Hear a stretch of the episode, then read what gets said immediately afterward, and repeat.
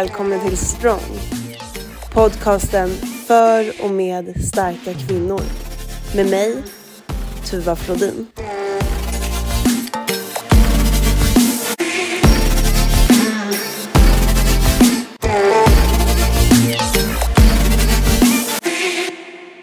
Ja, då hälsar jag Emma Appelgren välkommen till podden.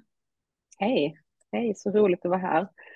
Ja, men det är jag som tycker att det är roligt höll jag på att säga. Jag tycker att det är superkul att du ville prata med mig om ett ämne som jag själv inte har så mycket relation till men som jag är eh, nyfiken på att lära mig mer om. Mm. Ja, jätteroligt. Precis. Vi ska ju prata om endometrios idag. Ja, precis. Ja, nej men det ska vi och det har ju jag egentligen inte heller haft en jättelång relation till. um, så, men uh, ja. Nej men precis. Jag får liksom, när jag ska säga det ens får jag titta väldigt noga på hur det stavas för jag tycker bara det är ganska svårt i sig. Ja, Eh, Så, men vad, med. vad är egentligen endometrios? Ja, men det är ju att, eh, alltså det är ju att celler som liksom liknar endometriet, alltså livmoderslemhinnan, sitter på andra platser, att det liksom växer någon annanstans än där det ska vara. Uh, och det är väl vanligast att det sitter någonstans inne liksom i magen eller buken då. Uh, jag har ju haft själv mycket runt uh, liksom urinblåsan och man kan nog ha i tarmarna och sådär också. Så det, det, ja, det är liksom celler som växer på fel ställe helt enkelt. Eh, Okej. och det, det, är- det är det som orsakar att det gör ont och liksom det kan bli ärrbildningar och, och växa ihop liksom, eh, ja, med sammanväxningar då helt enkelt. Ja, för jag googlade lite på det här och liksom skulle göra en liten research tänkte jag inför det här samtalet. Och de Mm. bilderna och videorna jag fick upp, de såg ju, de, de såg inte jätteroliga ut ska jag säga. Nej, Så jag kan liksom tänka mig att det här gör, alltså kan göra väldigt, väldigt ont. mm. Ja, men det kan det verkligen. Är det det som är symptomen, att man får liksom smärtor? Alltså för mig har det ju varit smärtan eh, som har varit det stora liksom, symptomet och, och det från början så var det främst när jag hade mens då och det är väl om jag har förstått det rätt som sagt så är detta det kommer min kanske historia liksom att förklara men det är ganska nytt för mig också men eh, eh man kan ju ha andra symptom också eh, man kan ju ha att man liksom är energilös och att man får problem med mensen att den liksom blir lång och oregelbunden och Eh, om jag har förstått det rätt så kan man ju ha ont vid ägglossning också och vid samlag såklart. Och, ja. och, och så vanligt också när man kissar eller, eller liksom gör nummer två också. Då, så att, ja. Ja, vad, jag funderar lite på vad som gör att det blir sådär liksom. Varför, varför uppstår de här cellerna någon annanstans än vad de verkligen ska vara? Jag tror faktiskt inte att man vet det. Eh, faktiskt inte helt så. Jag tror inte att man vet det. Och om jag får vara lite sådär så är det väl, jag vet inte, det är en kvinnosjukdom så Mm. Hur mycket har man lagt på att ta reda på varför det blir så? Jag, jag, vet, jag vet faktiskt inte. Nu gissar jag bara och kanske så här generalisera lite, lite surt. Men, eh, ja. Eh, Men jag förstår det ändå. Det är ju, det känns ju inte som det är superforskat på. Det kan väl ha sina förklaringar i, i vem som forskar och vilka intressen de har. ja, precis. Och om man tänker då på att vården inte verkar veta så himla mycket om det heller så, eh, så ja, det kan ju förklara saken. Liksom. För jag menar, det är så pass vanligt som 10 procent av, av folk som eh, föds med livmoder då. Eh, och här 10 procent är ju rätt mycket. Mm. Eh, Och jag menar, ja, det är Ja, många inte, unga kvinnor liksom som lider av det. Det- Jag menar, det kan ju påverka fertiliteten också väldigt mycket. Så jag menar, det är ju ja, det är superviktigt att man har koll på detta, tycker jag i alla fall. ja, men verkligen. Men hur, hur fick du koll då? Jag tänker så här, hur, hur, vad, vad är din story? Alltså min story börjar egentligen med att jag försökte bli gravid. Eller jag och min man försökte skaffa barn. Och, eh, det är ett sånt här gammalt skämt i min familj att mormor sa till mamma när mamma flyttade hemifrån att eh, så här, glöm nu inte att vi har lätt för att bli gravida i den här familjen, liksom som så här, avskedsord. så det har alltid varit så här lite liksom skämt eh, och båda mina systrar och min mamma då och även min mormor har liksom blivit gravida väldigt lätt, alltså första, andra försöket. Uh, och det är väldigt snabbt då. Så att, uh, men jag hade lite så här, jag kommer ihåg att jag tänkte någon gång, tänk om jag är den enda som inte liksom är likadan då. Men ja, men sen satte vi igång och skulle liksom skaffa barn och ja, men jag blev så här genuint förvånad när mensen kom första gången. För att jag menar, de andra hade ju lyckats så himla snabbt. Men ja, liksom, ja nästa gång går det. Ja, då kom mensen igen och ja, så liksom höll det på så där. Och sen fick vi då göra en utredning eh, eftersom jag var, jag skulle precis fylla 36 när det hade gått ett halvår och då fick vi göra utredning lite snabbare eftersom jag ändå var äldre då. Uh, och det visade oförklarlig ofrivillig barnlöshet och det fanns inga, inget fel på någon av oss. Alla undersökningar, mannen gör ju egentligen bara en undersökning då, lämnar ju spermaprov, men på mig kollar de ju liksom lite olika grejer och allting var jättebra. Och, ja, men det är bara att fortsätta och så vidare. Då. Men sen fick vi göra IVF när det hade gått ett år från att vi hade försökt och då eh, blev jag faktiskt gravid på första liksom, försöket och vi, och vi, fick, eh, vi fick vår äldsta dotter Ida då. Och sen, eh, jag hade problem med att amma och så, så min mens kom tillbaka ganska snabbt eftersom jag inte ammade och eh, när den kom så började jag få fruktansvärt ont. Och till historien hör ju att Ida är född med kejsarsnitt eh, då. Så de har ändå liksom varit inne och ja, skurit i min mage och det har ju då läkt ihop och, och det har jag ju förstått efteråt att, att det har på något sätt kickat igång min endometrios då, för då har det väl växt på runt liksom ärren som, som var då inne, eller som jag har inne i, i magen. Um, så att när min mens kom tillbaka så efter ett tag då, och då hade jag ju hört liksom kompisar som hade berättat att man kunde få väldigt mycket mens från början liksom och, och sådär. Men, um, men sen fick jag fruktansvärda mens, alltså smärtor vid mens och från början så trodde jag att jag hade fått urinvägsinfektion för det var när jag kissade som det gjorde så fruktansvärt ont. Och så tänkte jag, men vad konstigt, får jag liksom urinvägsinfektion varje gång jag har mens?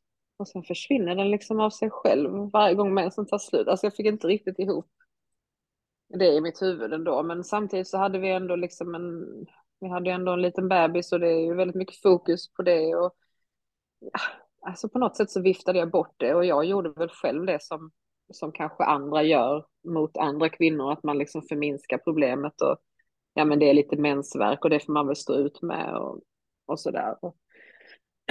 Jag tänkte många gånger att jag skulle kolla upp det men sen, sen försvann ju symptomen när mensen försvann och jag har aldrig haft så långdragna menstruationer så att på något sätt så, det var några dagar och sen liksom struntade jag i det. Uh, men sen så skulle vi ju då skaffa vårt andra barn och då blev det liksom IVF igen och, och då um, Ja, hur var det nu? Det blev ju några försök som inte funkade och sen skulle vi åka till Danmark och börja om med försök. Och detta var ju 2020 då. Och vi vet ju alla hur det året såg ut. Så att, eh, jag vet inte om du har koll på hur IVF hur det liksom funkar, men man odlar ju upp liksom äggblåsor då i, i magen, eller i livmodern då, i äggstockarna, förlåt, som man sen ska ta ut då. Och eh, när vi, då hade vi ju odlat upp jag tror jag hade tio stora äggblåsor som var liksom så redo och sen blev jag förkyld. Eh, och det var ju totalt kaos för då fick ju vi inte komma till kliniken. Mm, okay. eh, så de här äggblåsorna fick ju, ja, jag fick ju ägglossa liksom eh, ändå och kroppen skulle ta hand om det själv. Men då fick jag ju cystor och jag fick jätteont och ja, det är liksom en annan historia. Men sen när vi kom tillbaka till IVF-kliniken så började den här danska läkaren då prata om Eh, endometriossystor och, och någonting. Men jag fattade inte riktigt vad han sa och jag var ganska trött på alltihop. Jag hade liksom, ja, 2020 var ett jobbigt år för hela världen, men, men jag hade liksom fått missfall och min man var sjuk. Eh, och han är frisk nu, men det var liksom en massa på en gång. Jag orkade liksom inte bara riktigt höra vad han sa och jag tänkte bara att om vi kan köra vidare med ny IVF så gör vi det och så får jag ta i detta någon annan gång liksom. Ja, så vi gjorde en till IVF och jag, och jag blev gravid. Men då hade ändå det han sa, hade ju ändå liksom satt sig i mitt huvud på något sätt. Jag funderade mycket på varför jag hade så himla ont. Um, Så när andra barnet skulle födas, Alice då, uh, då blev det planerat kejsarsnitt för att jag fick inte föda naturligt för det blev, jag fick en liten skada efter första kejsarsnittet. Så jag var tvungen att göra planerat kejsarsnitt och då tänkte jag ändå, för då har jag en, en eh, anhörig som har endometrios som hade fått göra sån här titthålskirurgi då för att få en diagnos, för det är typ det sättet man diagnostiserar endometrios. Eh, så tänkte jag att när de ändå är där inne, liksom, för det är ju inget man gör, det har jag ju förstått att det, det är ganska svårt att få till en sån liksom, titthålskirurgi då för, för att få en diagnos. Så tänkte jag, men jag passar på när de ändå ska in och det ska liksom gå lugnt till, uh, inget akut kejsarsnitt eller något sånt, utan planerat, då kan de väl kolla. Så när vi kom till sjukhuset så bad jag kirurgen att kika om hon kunde se någonting. Och hon sa ja men ser jag någonting så gör jag det. Men det är fokus på liksom att, att ta ut bebisen såklart och så men, men jag ska kolla absolut. Så att när jag låg där på, på operationsbordet så tittade hon liksom fram över skynket och man har ett skynke framför så man inte ser någonting. Och så ja jo men jag ser jag ser gamla endometrios är här och jag ser liksom växt och sådär. Och, då visade det sig att det var de fick ju skära loss jättemycket för hela min urinblåsa satt ju fast. eh, alltså det hade växt. Så det var ju liksom jättemycket ärrvävnad och, och sammanväxningar och så som de fick dissekera loss. Det tog jättelång tid och jag blödde ju jättemycket. Och det, det som skulle vara ett lugnt och fint planerat kejsarsnitt blev ju totalt kaos på grund av min endometrios då. Och så samtidigt då så får jag den här typ diagnosen eller vad man ska säga. Oh. Uh, Samtidigt som jag typ trodde att jag skulle förblöda ungefär. Det, det, skulle jag inte, men jag visste inte det riktigt då. Det var väldigt dramatiskt, så det blev ju lite snurrigt. Ja, jag förstår. Uh, så att jag fick liksom den diagnosen där och då. Och du fick det för att de såg de här ärren då när de väl mm. var inne och kikade för att de skulle ta ut bebisen? Precis, de såg ärr plus att det var då jättemycket sammanväxningar Eh, och jag tänker själv, det här är lite som jag själv, men just det här att det gör så ont när jag kissar. Jag tänker att om min urinblåsa då satt liksom fast. Jag tänker att när man kissar så töms ju urinblåsan, då måste ju den liksom minskas. Men om den då sitter fast och det drar som tusan där inne så det är klart att det gör ont. Så ja, på något verkligen. sätt i mitt huvud kände jag ändå att det var logiskt. Liksom, så, att det var det som hade varit mitt huvud symptom. Så att, ehm, ja, men jag fick denna diagnosen och det här var på en fredag så att läkaren som skrev ut mig från sjukhuset sen på söndagen hade ju inte läst min journal för att läkarna dikterar ju journaler och sen skriver en sekreterare in och om inte sekreteraren hinner göra det på fredagen så finns det liksom ingen operationsberättelse eller journal då på, på helgen. Så att den läkaren som skrev ut mig hade ju ingen aning om, om någonting om detta. Så jag fick ju liksom diagnosen över skynket och sen var det tack och hej och sen, ja, då fick jag leva med detta själv liksom. Och du har inte fått någon återkoppling efter det heller? Att när de så här såg för... den, liksom ringde upp och sa Nej. jag har missat den här lilla detaljen. Nej, ingenting. Absolut ingenting. Detta jag har jag ju... Det är ju inte en så liten detalj, det är ju en superstor grej.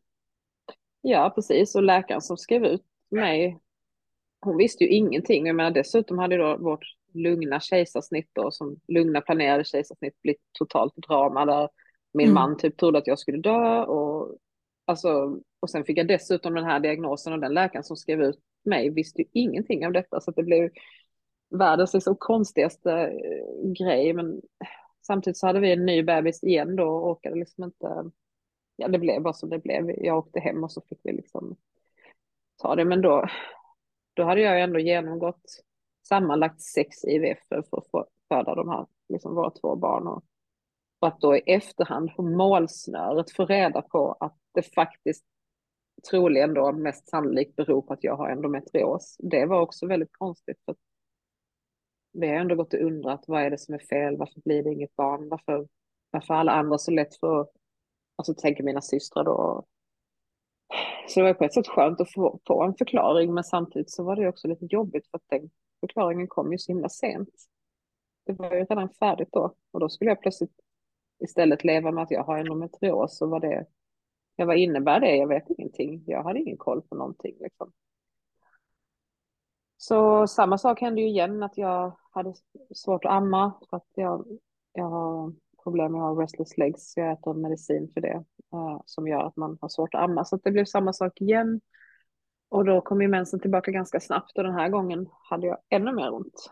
Då hade jag gjort ett till kejsarsnitt liksom. Så att, eh, efter ett tag så började det väl säkert växa tillbaka. Liksom, sammanväxningar där och så. Så att jag, jag fick ju en hormonspiral sen. Mm. När det mm. hade gått typ ett halvår så pratade jag med min barnmorska och då sa hon att liksom en hormonspiral kan ju göra så att mensen försvinner. Um, I de allra flesta fall och eftersom jag hade bara ont när jag hade mens så hade det ju varit toppen. Mm. Problemet var ju att det stämde ju inte riktigt sen. För att sen började jag ju få ont.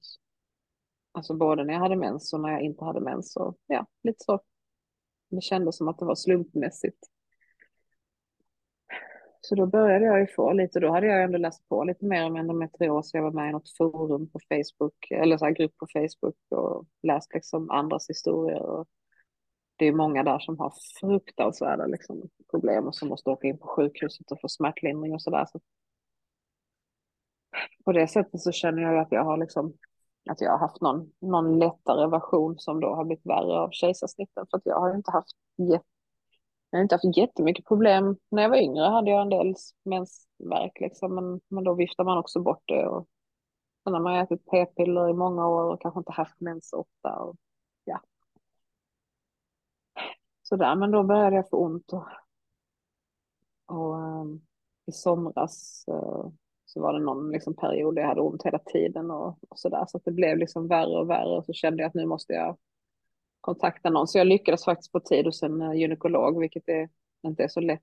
I alla fall inte här nere i Skåne. Det är så här långa väntetider. Och sen var jag också lite nervös, man har ju hört från andra. Jag har ju då vänner och någon anhörig och så som har endometrios, att det är svårt att få hjälp för att folk tycker liksom att man hittar på eller de vet ingenting eller säger liksom saker som att ja, du får bli gravid så försvinner det och liksom allt vad det nu sägs.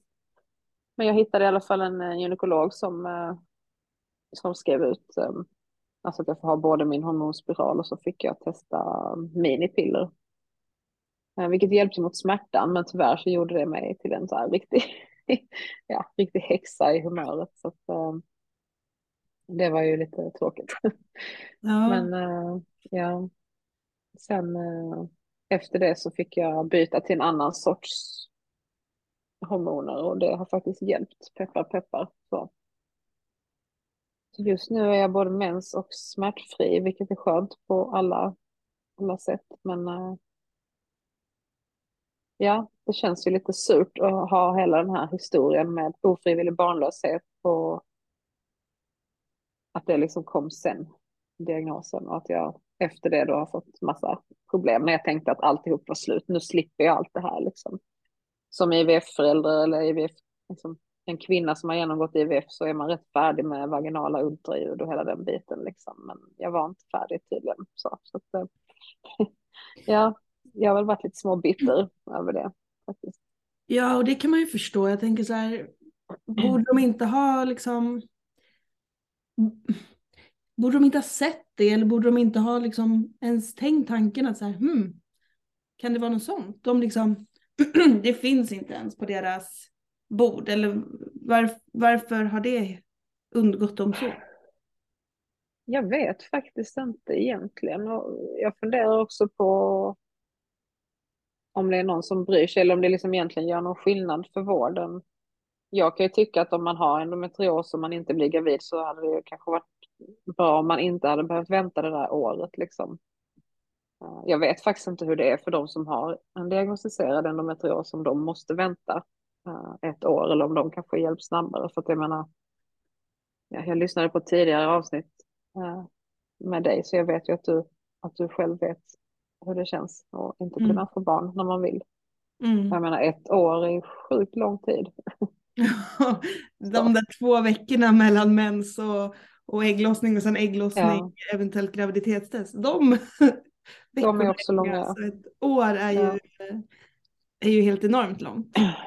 Precis, och jag har ganska kort menscykel så att vi har väl ändå med kanske 14 cykler. Jag menar i början så får man ju när man liksom inte vet att man har svårt att få barn så får man ändå tycka att de första månaderna är okej okay, liksom. Men jag mm. blev ju stressad väldigt snabbt just för att det där med att alla andra blir gravida så, så enkelt. Så att, eh, mm för mig hade det nog ändå varit skönt att veta att jag hade nog tyckt det var bra att veta att det var något fel, men att IVF, jag menar jag har ju ändå blivit gravid lätt via IVF. Så när jag väl har fått hjälp har det ändå funkat.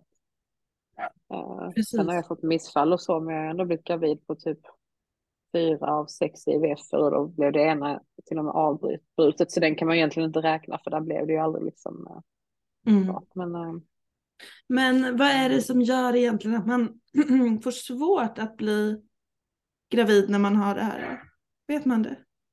Alltså jag har inte kunnat läsa mig till detta i efterhand, men det var en gynläkare som sa till mig, och nu, detta är liksom bara som hon sa, så jag är lite sådär, men att, att eh, äggledarna, att de svänger på något sätt när de ska fånga upp ägget som har lossats då från äggstockarna. Och om de då sitter fast i en massa ärrvävnad så kan de inte göra det. Så sa hon, men jag, jag kan inte svära på att det liksom är 100 procent eller att det stämmer för alla liksom. Det kan ju säkert vara många varianter då, men äh, ja. Mm. Mm. Ja, det är intressant ändå och eh, känns ju som ett, eh, ett liksom glapp. Glapp i, i sjukvården på något sätt. Ja, verkligen. Eller okunskap eller vad, varför, varför är det så här? Ja, men jag tror att det är mycket okunskap. Eh, för man blir ändå lite man blir ändå liksom lite rädd när man, när man hör att läkarna säger saker som liksom inte är sanna, som att det, att det hjälper att bli gravid och att, att det kan försvinna efter en graviditet och sånt där. Och det är ju inte alls sant uh, på något sätt. Så att, eh, och jag menar, då förutsätter man ju också att det är så himla enkelt att bli gravid, vilket ju inte heller är är sant då. Det är väldigt vanligt när man har endometrios att man får problem med mm. att bli gravid. Så det, det, är liksom, ja, det hittar på på många olika sätt. Så. Ja men verkligen. Men tror du att de säger att det försvinner när man blir gravid just för att det ofta uppstår smärta när man har mens och att man inte har mens när man är gravid då? Alltså du vet ja. man lägger ihop så här, man lägger ihop mm. två saker men sen så glömmer man liksom allt runt omkring på något sätt. Ja men precis, så tänker jag också. Uh, och jag trodde själv på det, liksom, för jag tyckte ändå att det, eller liksom, jag tänkte ändå att det var rimligt, men uh, sen när jag började få ont mellan menstruationer så tänkte jag att det, det är inte alls, det är inte alls rimligt liksom. Uh, så. så att, mm. Men du säger att du har en, liksom, eller jag upplever att du säger att, att det är relativt light variant eller liksom att den inte du inte går med den här jättesmärtan som du säger att många andra kanske har. Finns det olika grader av, av endometrios eller hur, hur funkar det mm. där? Ja, så alltså det kan ju vara att man inte har några symptom alls, vilket jag nog kan tänka att jag kanske har varit i den kategorin, eller i alla fall liksom nästan till att man har jätte, alltså att det påverkar hela ens liv, så att man, att man liksom då måste åka in på sjukhus ibland för att få smärtstillande och om man ens får det för att de kanske inte typ tror på en eller tycker liksom att man överdriver. Eller att man kanske måste ha utskrivet starka smärtstillande. För jag menar, om man måste ta morfin och sånt så påverkar det såklart. Då kanske man, man kan inte gå till jobbet och kanske vara helt såsig i huvudet för att man har tagit, tagit liksom smärtstillande. Så att det påverkar ju allt. Men eh, tydligen eh, så behöver det inte alls hänga ihop med hur mycket det växer, utan det kan växa liksom pyttelite och att man har jätteont och sen kan det växa mycket och att det ändå är liksom hanterbart. Så det, det verkar vara väldigt, väldigt olika då. Mm. Ja, jag är ändå glad att vi är färdiga med, liksom på barnfronten, för att efter det som hände så vet jag inte om jag hade vågat eh, föda barn igen. Liksom. För då hade jag varit tvungen att göra, jag, nu jag får inte föda vaginalt så att, eh, då hade jag varit tvungen att göra ett till kejsarsnitt och vem, vem vill att de ska gå in, in där och rota igen liksom det. Nej, nej. nej det är klart, det vill du ju verkligen inte. Eh, men jag tänker att det kan ju inte bara vara det enda sättet man hade kunnat få veta det, eller är det liksom? Ja men ja, tänk, alltså... tänk om man misstänker det då, tänk om jag skulle misstänka det då, då vill ju inte jag ja men ni får gå in och göra ett kejsarsnitt för att se det här. Så kan det inte funka. Nej, precis. Alltså gör de kirurgi så gör de ju titthåls, alltså att de gör små, liksom, små hål och går in med en kamera. Mm. Men, eh, men jag frågade faktiskt min gynekolog eh, som jag går till nu, liksom, om jag inte hade haft den här typ slaskdiagnosen som står lite i förbifarten i min journal. Mm. Hur hade man vetat då? Men då sa hon att då börjar man alltid att försöka behandla medicinskt och om, om det liksom funkar i någon grad så om man har liksom symptom som överensstämmer med liksom endometrios så, så sätter man typ en diagnos utifrån det. Liksom. Uh, mm. För jag tror också att eftersom det kan bli värre när man går in med titthål så kanske, mm. jag vet inte om det är därför man kanske är, det är säkert också för att man inte, inte vill liksom hålla på och operera för att det, ja, det är klart att det är enklare att ställa en diagnos på något annat sätt än att, än att göra en operation. Men jag kan också tänka att det kan vara för att det kan bli värre. Ja, ja med ärrbildningarna förvärrar det hela. Precis, men sen kan man ju operera endometrios också och ta bort liksom härdar och sådär. Men det, det är ju också vad jag har förstått inte helt säkert att det blir bättre. Och att det till och med kan bli sämre. Så det, det, det känns som att det är väldigt svårt. Svårbehandlat. Och liksom... Ja, och det finns inget sätt man liksom kan, kan stoppa det här på. Liksom... Eller finns det något sätt man kan stoppa det på? Alltså min gynekolog sa att det brukar bli bättre med, i och med att det har med hormoner att göra också, att det blir bättre i klimakteriet. Men jag menar kul om man är 20 liksom och bara, ja men klimakteriet så 30 år bort. Alltså jag känner ju ändå att jag är, jag blir 43 liksom i vår så att för mig känns det ändå som att det, om jag kan hålla det som det är nu så, så är det liksom okej okay. och så kanske jag kommer i klimakteriet ändå om, okej okay, det kan ju dröja 10 år men, men ja du vet det är ändå skillnad mm. på mig och på en liksom tonåring eller 25-åring liksom. Uh, och sen är det inte alla som vill eller tål hormoner heller. Jag tålde ju inte de eh, första jag fick, så jag hade ju tur nu att jag, att jag tål de andra rent alltså humörmässigt. För att jag menar, hur kul är det att gå runt och vara liksom världens så superbitch liksom och känna att man vill typ skrika för minsta lilla och bara liksom om min man typ gick förbi mig eller och vi har en ganska trång hall, liksom att jag kände att bara, nu önskar jag att jag kunde bara så knuffa in honom i väggen, bara flytta dig. Liksom. Alltså du vet sådana där känslor som är helt så, ja, alltså det är helt sjukt men det är inte alls det är inte så jag, alltså jag brukar inte känna så. Liksom. Det, det var jätteknepigt. Mm. Och han märkte ju också att jag var liksom sur för ingenting. Och så. så.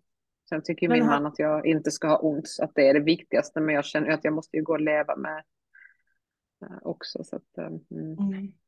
Hör du min hund? Ja, lite grann. Mm. Jag med. Jag ska hämta honom. Häng kvar. Ja, gör det.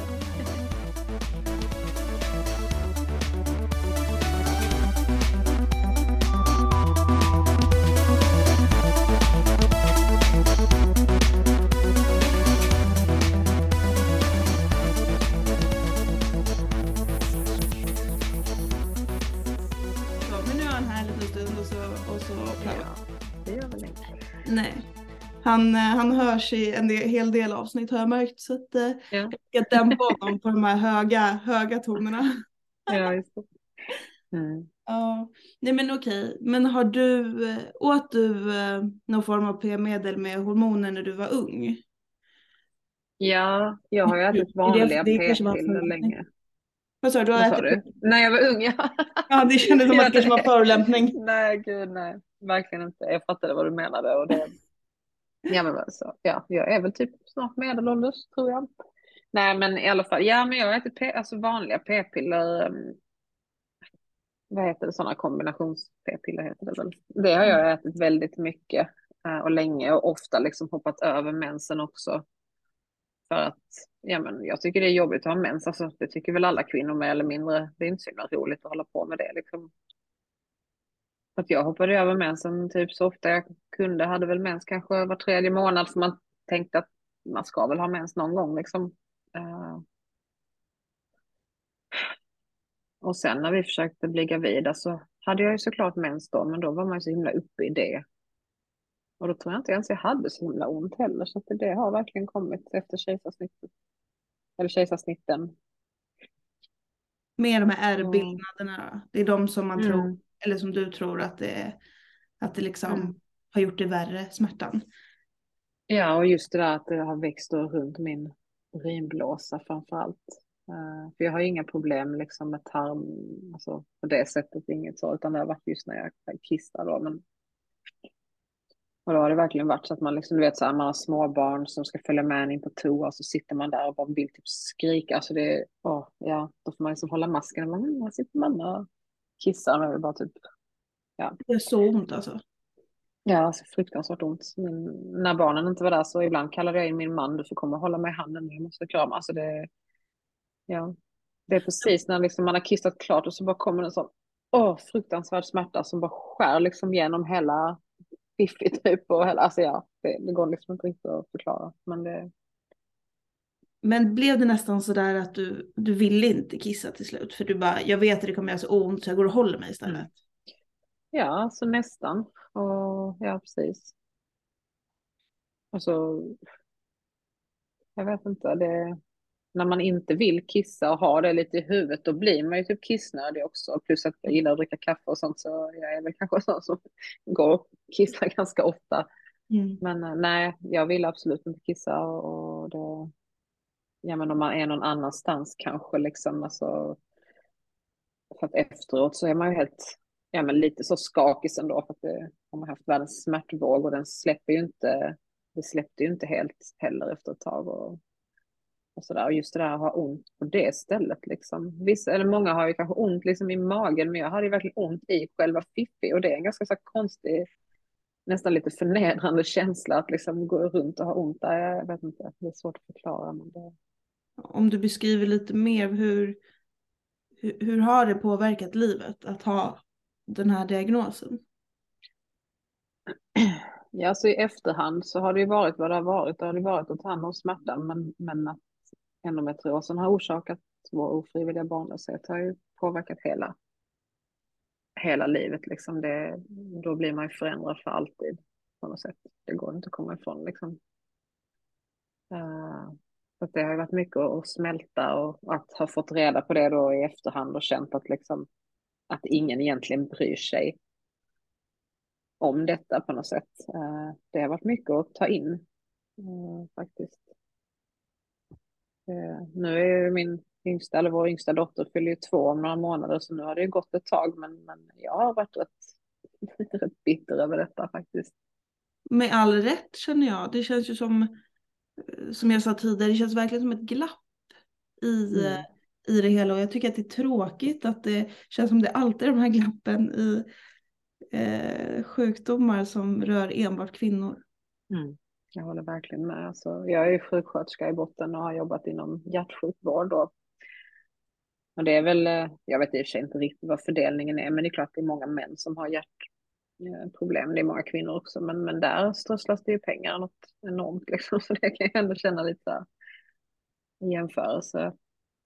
Och det är inte bara endometrios, jag menar det är väl inte så himla mycket kunskap kring liksom, PCOS och, och det avsnittet som jag lyssnade på nu med dig häromdagen där du pratade med hon Malin som hade mm. eh, HA, hette så? Mm. Precis, när man har utebliven mens. Precis, det kändes väl inte som att det heller var något jätte, någon jättekunskap kring det liksom. Nej, verkligen inte. Det, det är ett pinsamt kunskapsglapp och så fort det är någon som vill på något sätt eh, liksom, eh, förmedla en kunskap kring det så känns det som att det alltid ska blossa upp och, och eh, tystas ner eller nej, mm. det finns ingen evidens och nej, nej, men det är inte så konstigt att det inte finns så mycket forskning på det eftersom det inte har gjort så mycket forskning. Alltså, nej, det blir väldigt eh, konstigt när man försöker tysta ner saker eh, utan att, mm. att det ens får komma upp till ytan.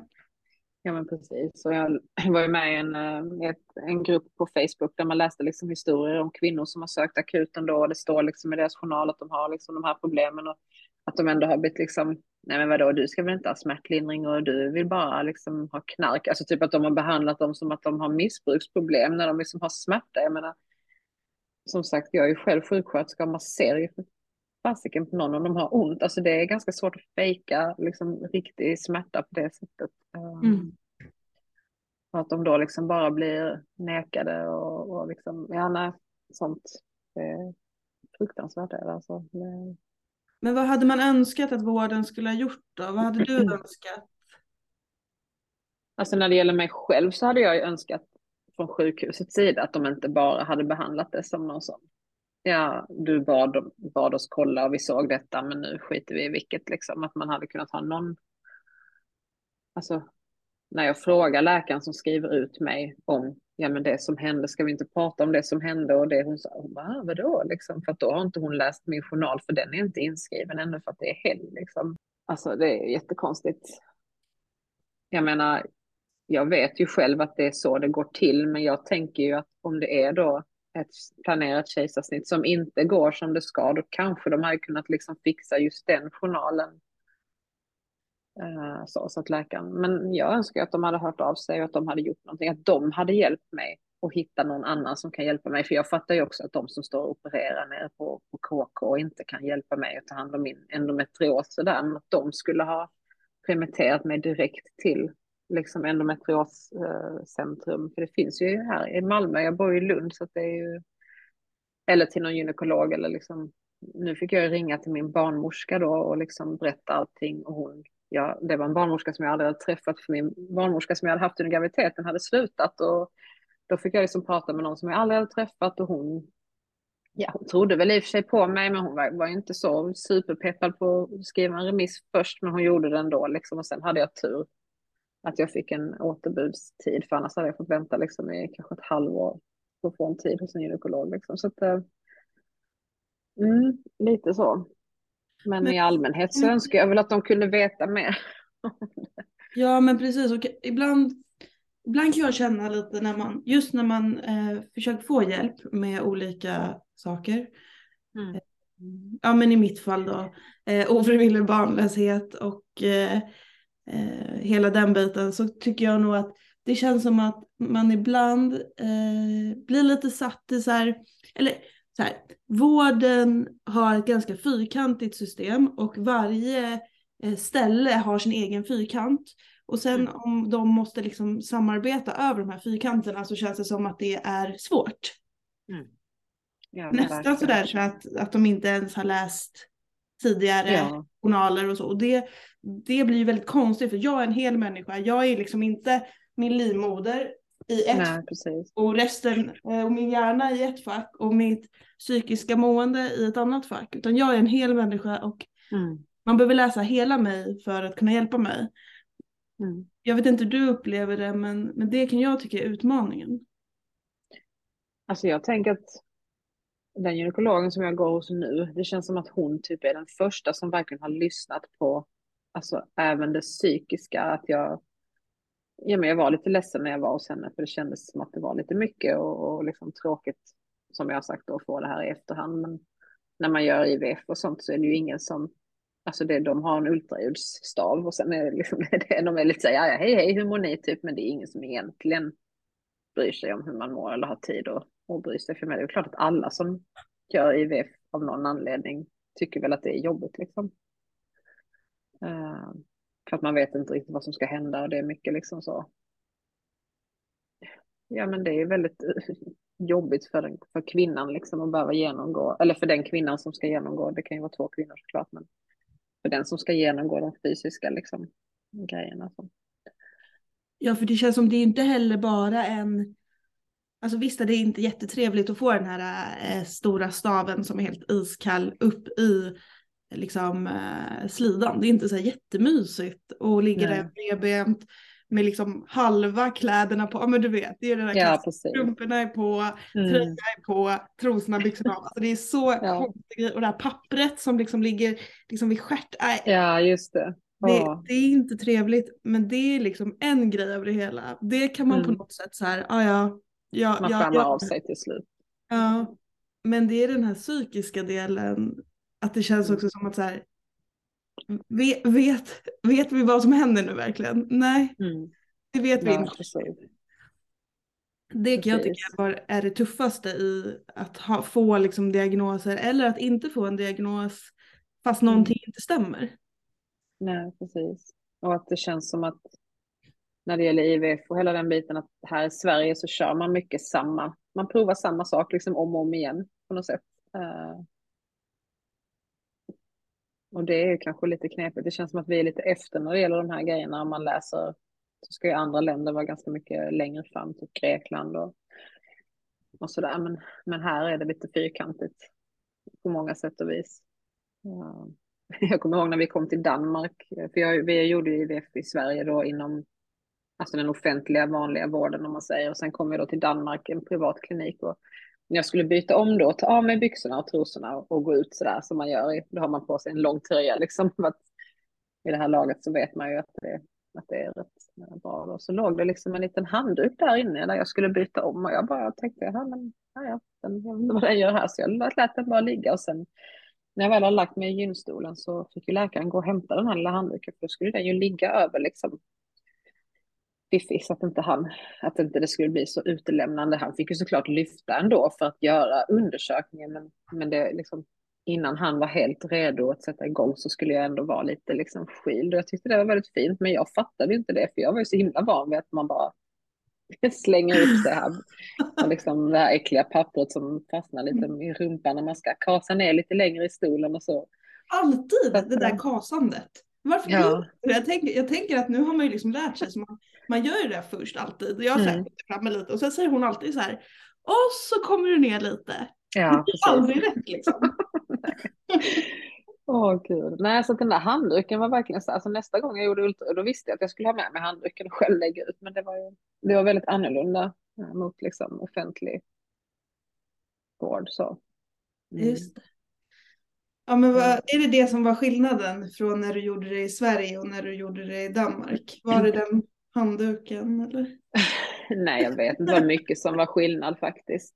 Uh, där i Danmark var det ju liksom ett i och för sig det var ju covid då så det är lite svårt att jämföra men det var ju väldigt, mm. Eh, det var ju inte fullt, ett fullt väntrum med en massa folk så det kändes som att de hade lite mer tid.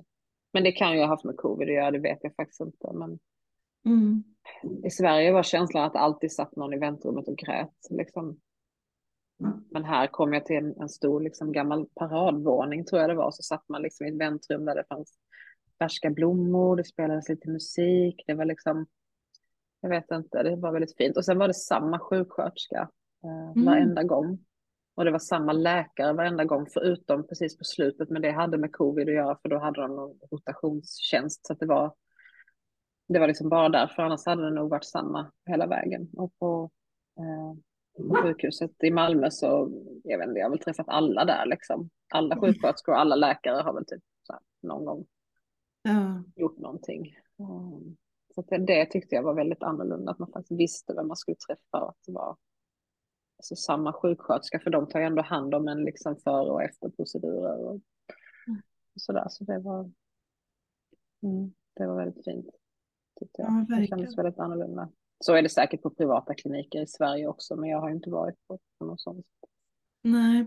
Hur tycker du att det har varit nu? För du har gjort två IVF, eller du har gjort flera, men men eh, gått igenom i alla fall två graviditeter också. Mm. Har, eh, hur tycker du att det har varit mer den, eh, den mentala biten? Alltså har, du, har du fått liksom hjälp och erbjuden hjälp om och samtalsstöd och, och sånt? Eller hur, hur har det sett ut? Nej, alltså jag måste nästan skratta när du ställer den frågan. För att det är egentligen inte roligt, men alltså absolut inte överhuvudtaget. Uh, så. Det... Inte ens liksom, in, inte ens en tanke på det. Nej. Nej, så den enda som jag har pratat med på det sättet har ju varit den barnmorskan som jag hade sen med an, under andra graviditeten. Hon har ju fått lyssna på en del, men det var ju under, alltså med, under de vanliga liksom, graviditetskontrollerna sådär. Jag var ju väldigt orolig under min andra graviditet, just eftersom jag hade haft två missfall då, så, så var jag ju mycket mer liksom stirrig. Um, och det kan man ju bli bara för att man har genomgått en IVF såklart. För att det är så, det är så mycket liksom. Men nej, så det är väl egentligen, eh, det är väl egentligen den enda och det var ju som sagt inget planerat samtalsstöd. Det får man ju fixa själv om man behöver det sen. Vilket egentligen alla säkert behöver. Alla som genomgår äh, sånt här ofrivillig barnlöshet behöver ju säkert prata med någon för att det är ju Ja, det förändrar ju hela livet. Det, ja, det sätter ju spår som liksom... Jag kan ju fortfarande känna när någon blir gravid liksom, och man ser så här på Instagram till exempel att de ska överraska sin partner med ett positivt graviditetstest eller något sånt där. Och, ja, men jag kan känna mig lite, jag är inte missunnsam mot någon annan för jag önskar alla som vill ha barn att de ska få barn. Liksom. Men, men just den här känslan av att ja, men det är en förlust på något sätt. Nu ska inte jag klaga på det sättet, för jag har ju faktiskt två barn, men, men liksom den resan att, att allting blev så himla kliniskt och man får ett datum när man ska testa sig och då gör man det och så, mm. ja. Så. Ja, verkligen. Jag kan äh, relatera starkt. Ja. Det, mm, det är aldrig så här mysigt spontant och att man kan liksom... Nej, precis. Nej, jag vet inte. Och att ligga för att göra barn är inte det absolut mest liksom, romantiska man kan tänka sig. Det är typ det minst romantiska som finns. Mm. Eh, det är inte alls så himla kul. Men, eh, men det är ju fint när det kan leda till någonting bra och vill man ha barn så får man Ja, man får lösa det liksom. Men jag tycker att det borde finnas bättre samtalsstöd och det borde finnas eh, mer, eh, mer hjälp att få för den mentala biten. För den är mycket jobbigare än vad man nog någonsin kan föreställa sig om man inte haft de här uh, utmaningarna själv. Mm. Alltså det som du nämnde innan, de här cyklerna liksom man går igenom. Först har man mens och då är det liksom bottenlöst och sen börjar det närma sig ägglossning, man liksom taggar till för nu vet man att man ska ligga liksom och man får ju försöka känna att det liksom ändå kan, är roligt och sen gör man det då, då är det ju bara det liksom som gäller och det blir också vad det blir liksom och sen hoppet och alla symptom och det vet man ju inte innan man hamnar i den här härvan att alla symptom på annalkande mens är ju samma symptom som att man är gravid liksom. Det är helt sjukt. Ja, det är väldigt, här... Här, det är väldigt lurigt. Ja, men det är ju det och alla de här liksom uh, graviditetstester man köper som multipack som är superbilligt så att man ska kunna göra det liksom en miljon gånger. Det blir som en besatthet och sen när det inte blir något positivt så googlar man då liksom och kan man vara gravid fast man får mens och alla sånt där och så kommer det upp som sökförslag så man inser ju att man inte är den enda som har googlat på de här liksom grejerna och, och så kommer mensen och så är det bara liksom oh, ja. Nej, det är inget, inget hoppfull, eller ja, det är ju hoppfullt ibland men det är ju väldigt mm. lång procedur och som sagt det tar extremt mycket på en. Precis. Och skulle man då bli gravid, vilket jag ju aldrig har blivit på naturlig väg med, då ska man vara livrädd i typ 13 liksom, veckor. Ja, när jag fick mina missfall så var det återigen det här liksom googla och det är ju många som blöder i tidig graviditet utan att det blir ett missfall. Så den liksom förvirringen kring det och liksom hopp och förtvivlan och sådär, det, det, det Vad tror du att så här, vad, om man fick drömma lite då, vad hade varit eh, både när det gäller endometrios men också ofrivillig barnlöshet. Om man fick drömma lite, vad, hur hade det sett ut då? Ja, alltså man fick drömma så tänker jag att eh, alla läkare skulle varit mer kunniga, alltså vården överlag, att man har koll och jag tänker liksom unga tjejer då, eh, att man liksom får hjälp på ett bättre sätt och, och Ja, men jag tänker att det är väl, har man jättemycket mensvärk så är det väl skönt att ha en diagnos också som förklarar det så att det inte bara är att man ska rycka upp sig eller ta en Ipren eller liksom.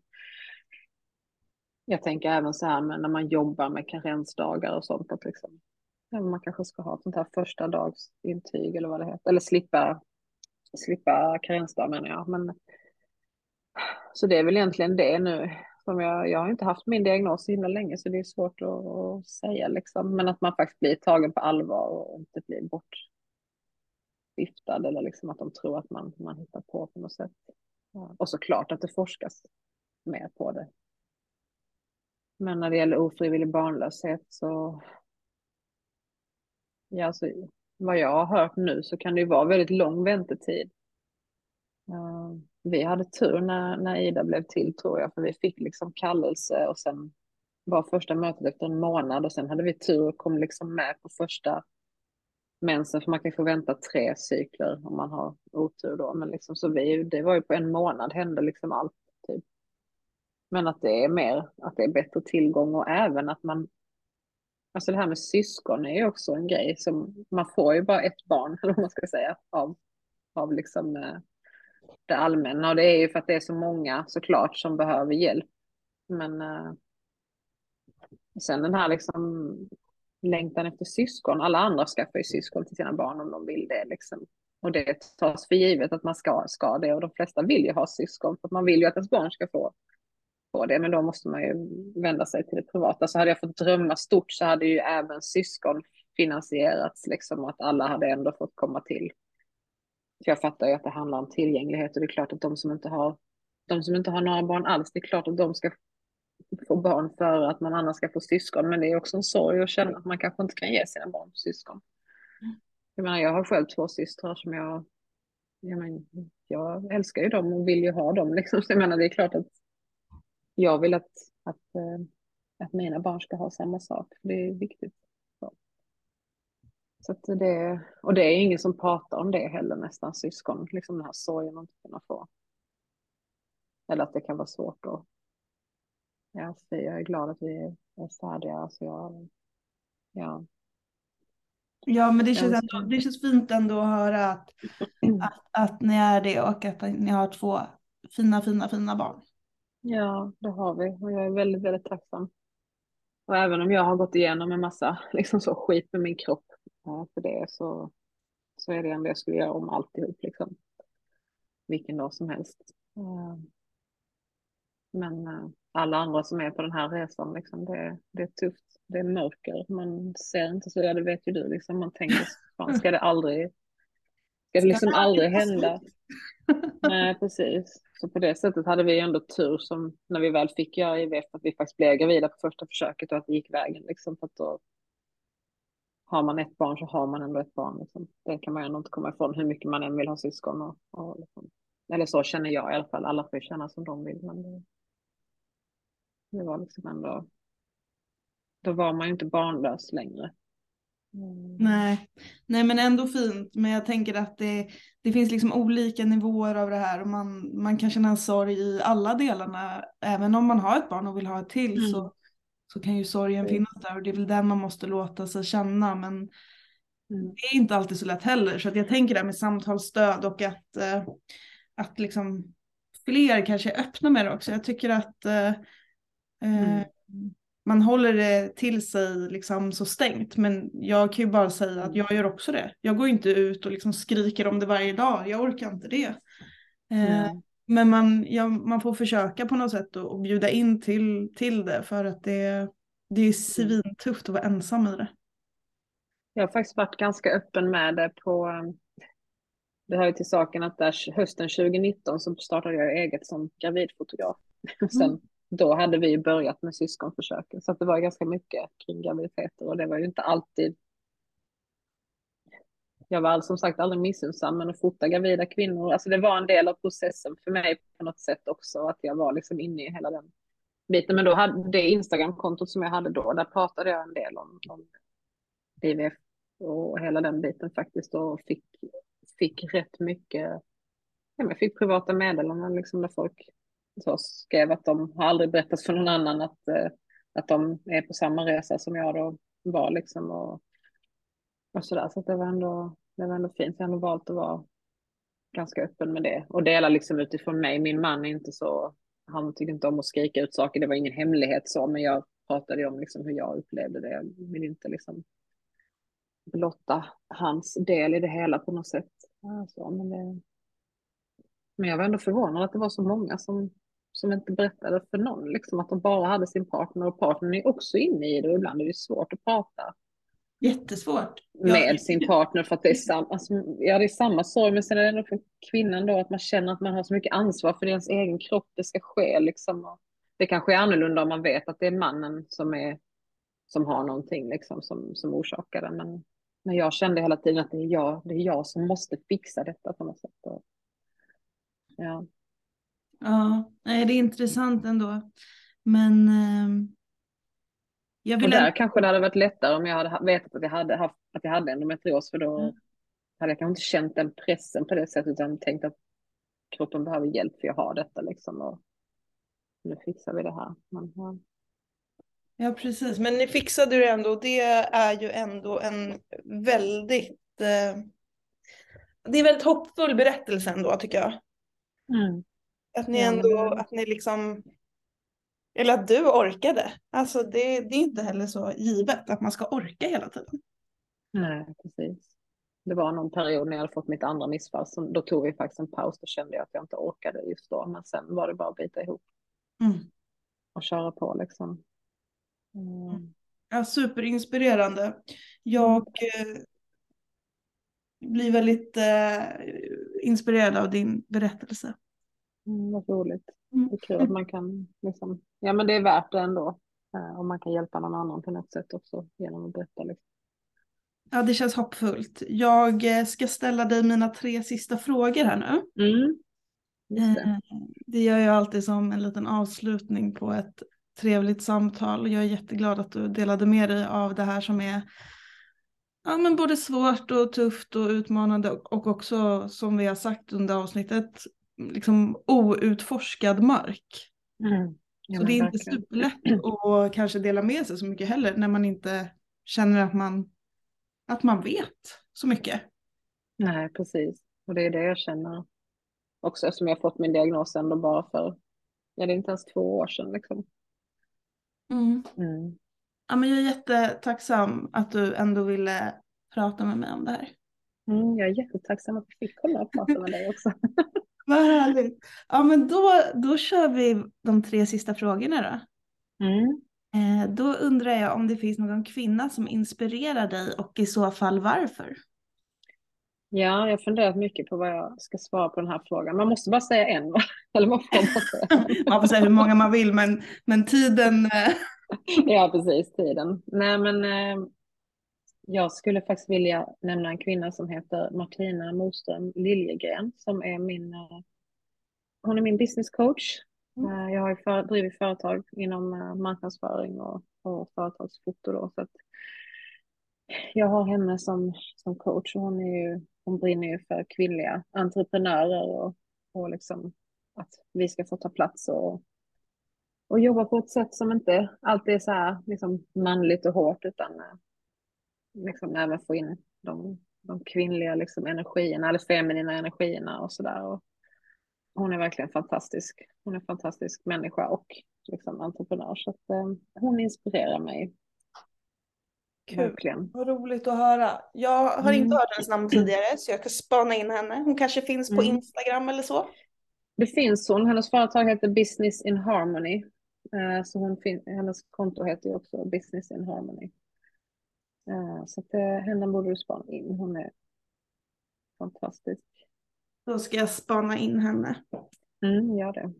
Eh, Då ska vi se. Ja, men den här frågan är kul. Mm. Om du visste att du skulle lyckas, vad hade du gjort då? Alltså jag har funderat väldigt mycket på den här också, men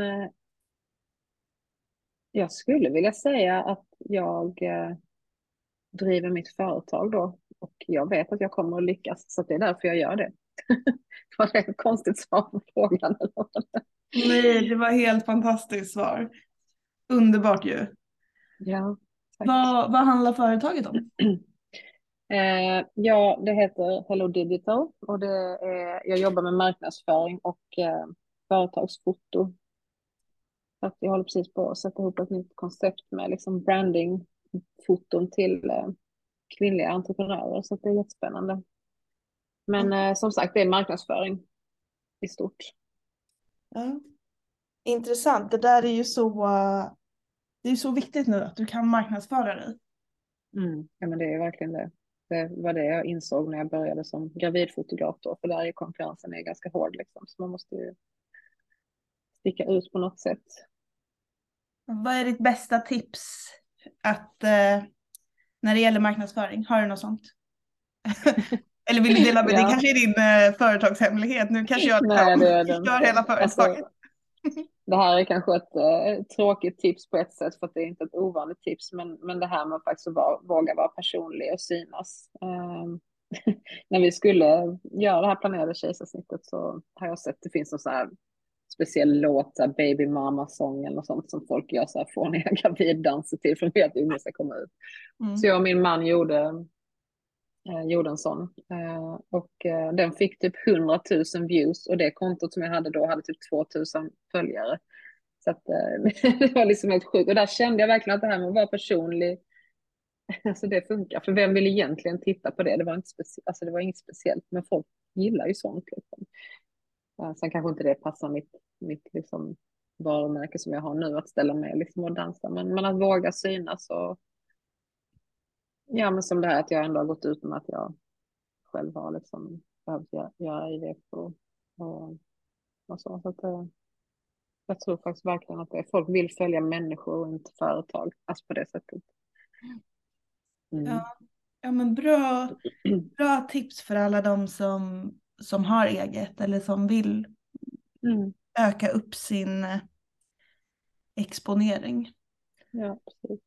Eh, och nu till den sista frågan.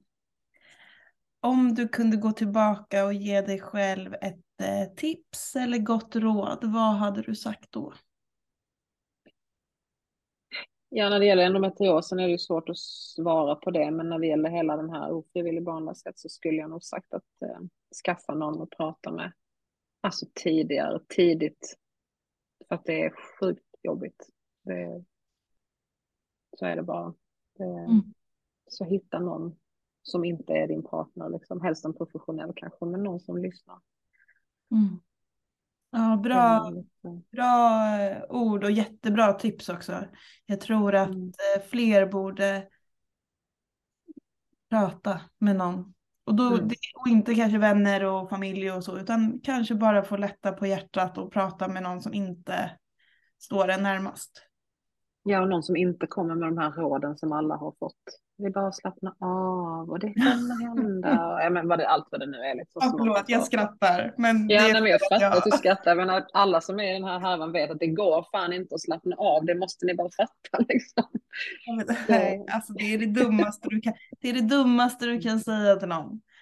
Att Precis, jag menar, folk blir gravida under våldtäkter, hur avslappnad är man då? Liksom det, här, det hänger ju inte på det om det är något annat som är fel. Mm. Ja men verkligen. Så det är mitt bästa råd till de som har vänner och sånt som har de här problemen. Säg inte att de ska slappna av. Nej, Nej det, det är lite som en så spark i magen att få höra det faktiskt. Ja men det är det faktiskt. Det ger, det ger liksom eh, det ger liksom ingenting. Mest bara lite förnedrande att så här, okej okay, men jag går och yogar lite så kommer jag mm. bli gravid utan att ens ha sex. ja, typ. Åh oh, gud. Mm. Ja, men med det sagt så tänker jag att vi avslutar dagens samtal och jag eh, tackar dig återigen för att du pratade med mig om det här viktiga ämnet. Mm, tack så mycket för att jag fick prata med dig. Självklart.